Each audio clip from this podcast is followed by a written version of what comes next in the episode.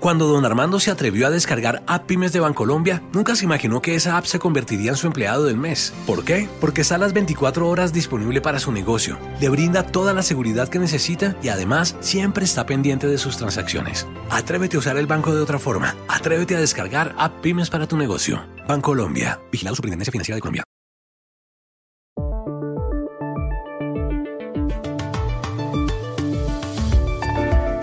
El voto latino puede ser la clave en las elecciones presidenciales del martes, en las que se enfrentan Donald Trump y Joe Biden. El ex vicepresidente habló cerca a Miami.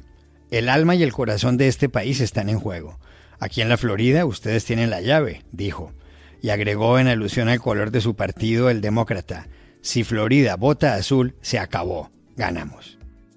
The heart and soul of this country at stake. Right here in Florida. It's up to you. You hold the key. ¿Qué pasará con el voto hispano en la Florida y en el resto del país? ¿Le dará ese voto el triunfo a Biden en Texas, un bastión republicano, donde no ganan los demócratas desde 1976? Hablamos con la congresista demócrata Silvia García en ese estado y con el periodista mexicano José López Zamorano en Washington. Otro atentado islamista en Francia. En la Basílica de Niza, un hombre mató ayer a cuchillo a dos mujeres y a un sacristán. ¿Qué se ha visto en las últimas horas en las calles de esa ciudad? Marc Bassett, enviado especial del País de Madrid, lo narra en el episodio de hoy. La economía del Perú va a ser la segunda más afectada por la pandemia en América Latina, según el Fondo Monetario Internacional. ¿Cómo puede suceder algo así cuando hasta hace poco se la consideraba ejemplar? Para saberlo, llamamos en Lima al economista Carlos Ganosa. Hola, bienvenidos a El Washington Post. Soy Juan Carlos Iragorri, desde Madrid. Soy Dori Toribio, desde Washington, D.C. Soy Jorge Espinosa, desde Bogotá. Es viernes 30 de octubre y esto es todo lo que usted debería saber hoy.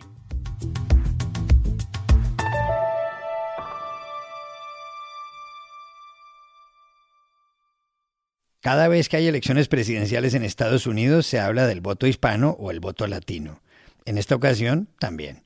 Y es lógico, en un país de 328 millones de habitantes, un grupo de más de 60 millones resulta decisivo en las urnas.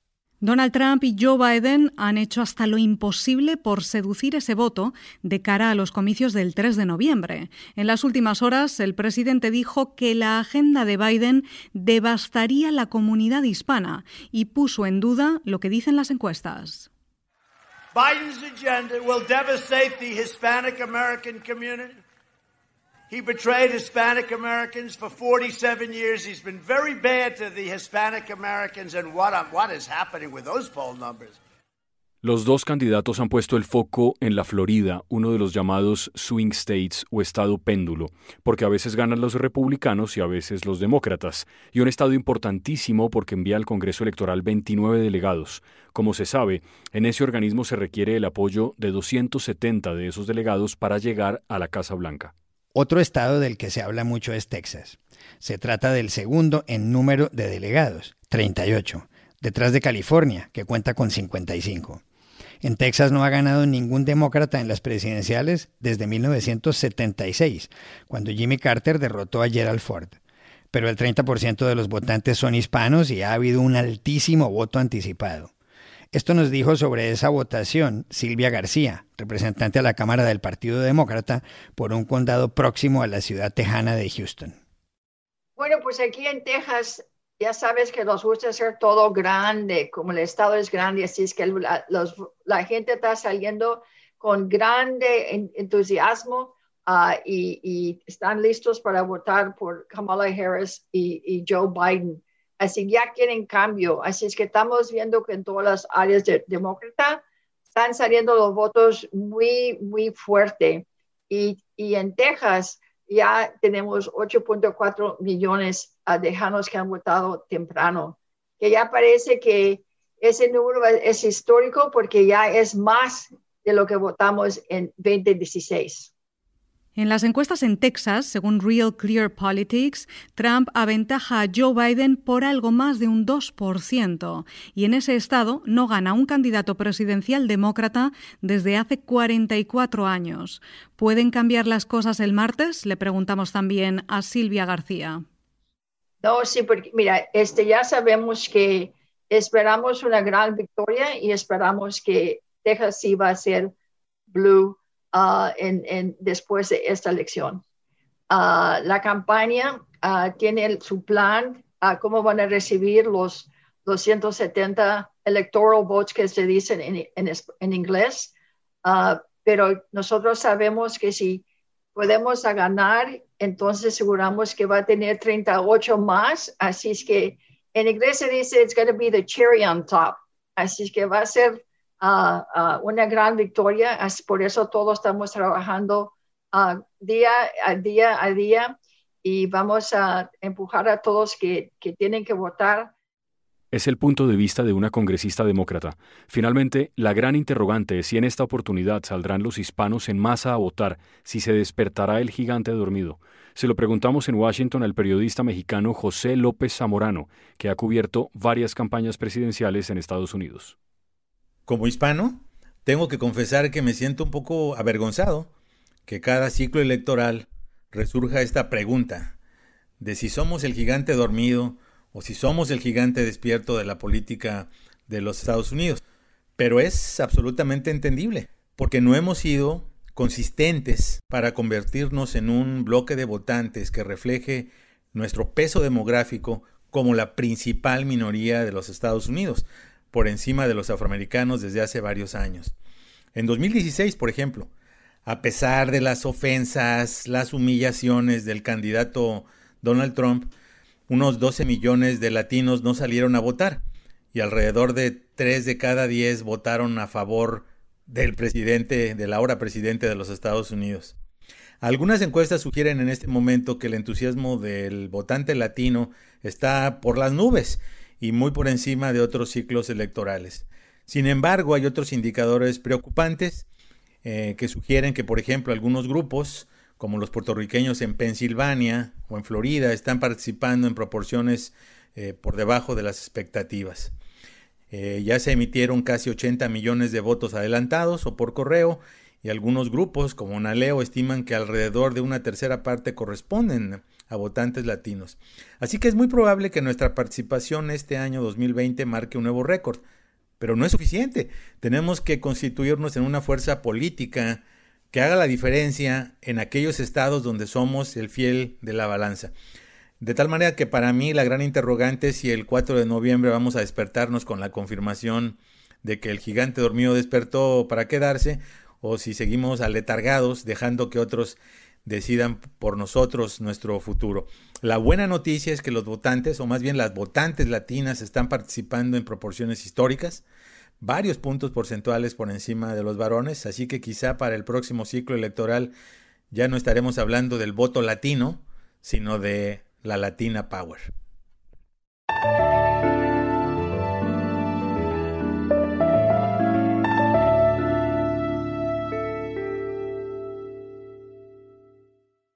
Una vez más, el terrorismo islamista ha sembrado el pánico en Francia.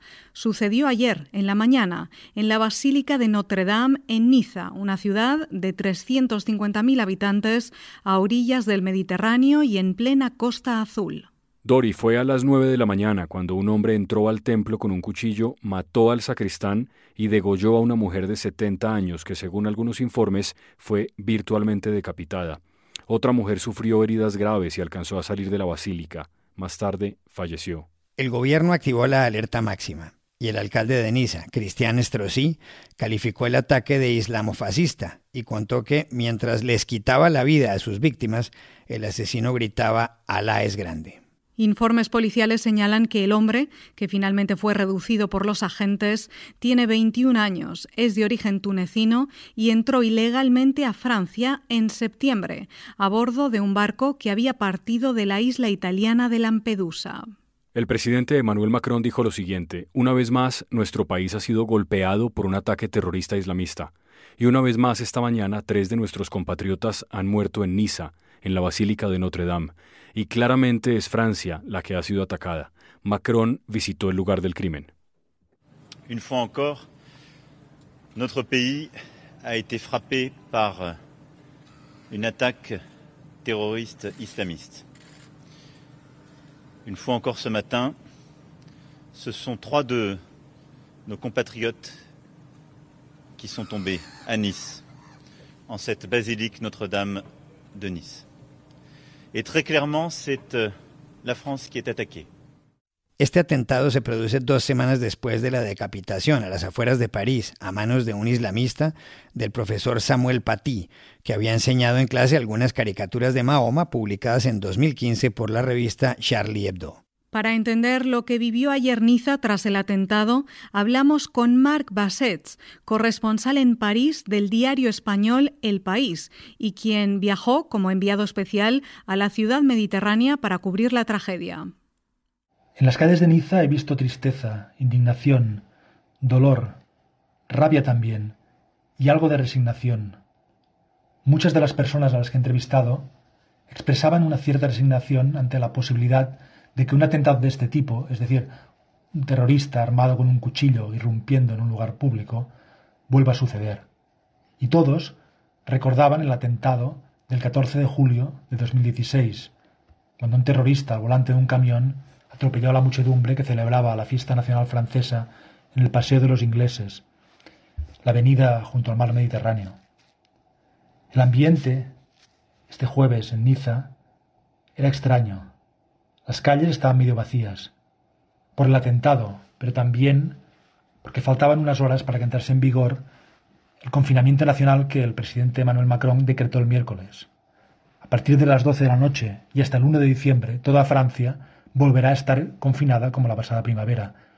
Y en Niza se veía en la calle mucha gente con prisas, yendo a los comercios, a los supermercados, como si, quisieran aprovisionarse para los próximos días eh, y semanas.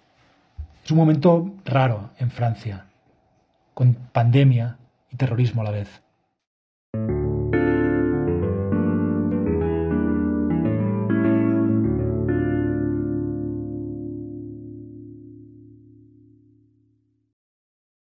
Este post es presentado por Bancolombia. Atrévete a descargar App Pymes para tu negocio y usa el banco de otra forma.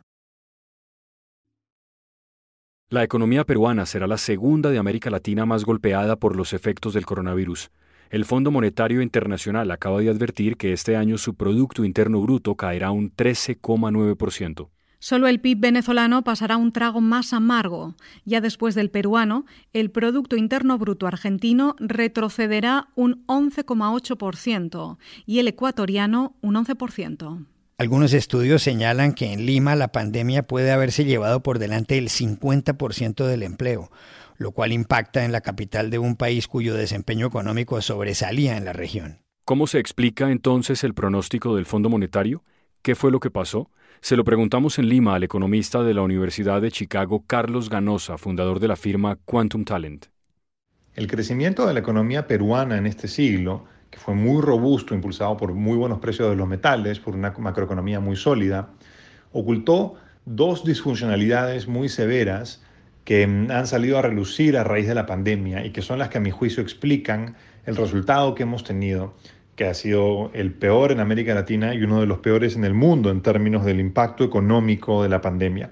La primera de estas disfuncionalidades es la alta incidencia de empleo informal. Más del 70% de la población económicamente activa en el Perú está empleada informalmente. Esto significa que están en empleos precarios, que no ofrecen ningún tipo de protección social y que ponen a las personas en una situación muy delicada de ingresos cuando no pueden salir todos los días a seguir generando eh, eh, ingresos eh, honorarios. Lo segundo es la alta concentración de la economía peruana en los sectores de comercio y servicios que atienden la demanda interna, que fueron muy afectados por las medidas que se tomaron para contener la pandemia, específicamente la cuarentena, que en el Perú fue de las más largas y estrictas. Estos negocios no pudieron abrir durante ese periodo y cuando se levantó la cuarentena han tenido que operar con eh, limitaciones severas.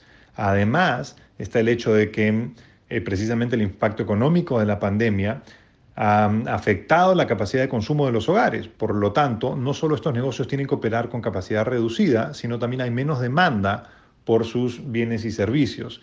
Estas dos circunstancias, la alta informalidad y la alta dependencia de pequeñas empresas que se dedican al comercio y servicios, son las que, los factores que mejor explican por qué el Perú ha sido tan golpeado por, por la pandemia.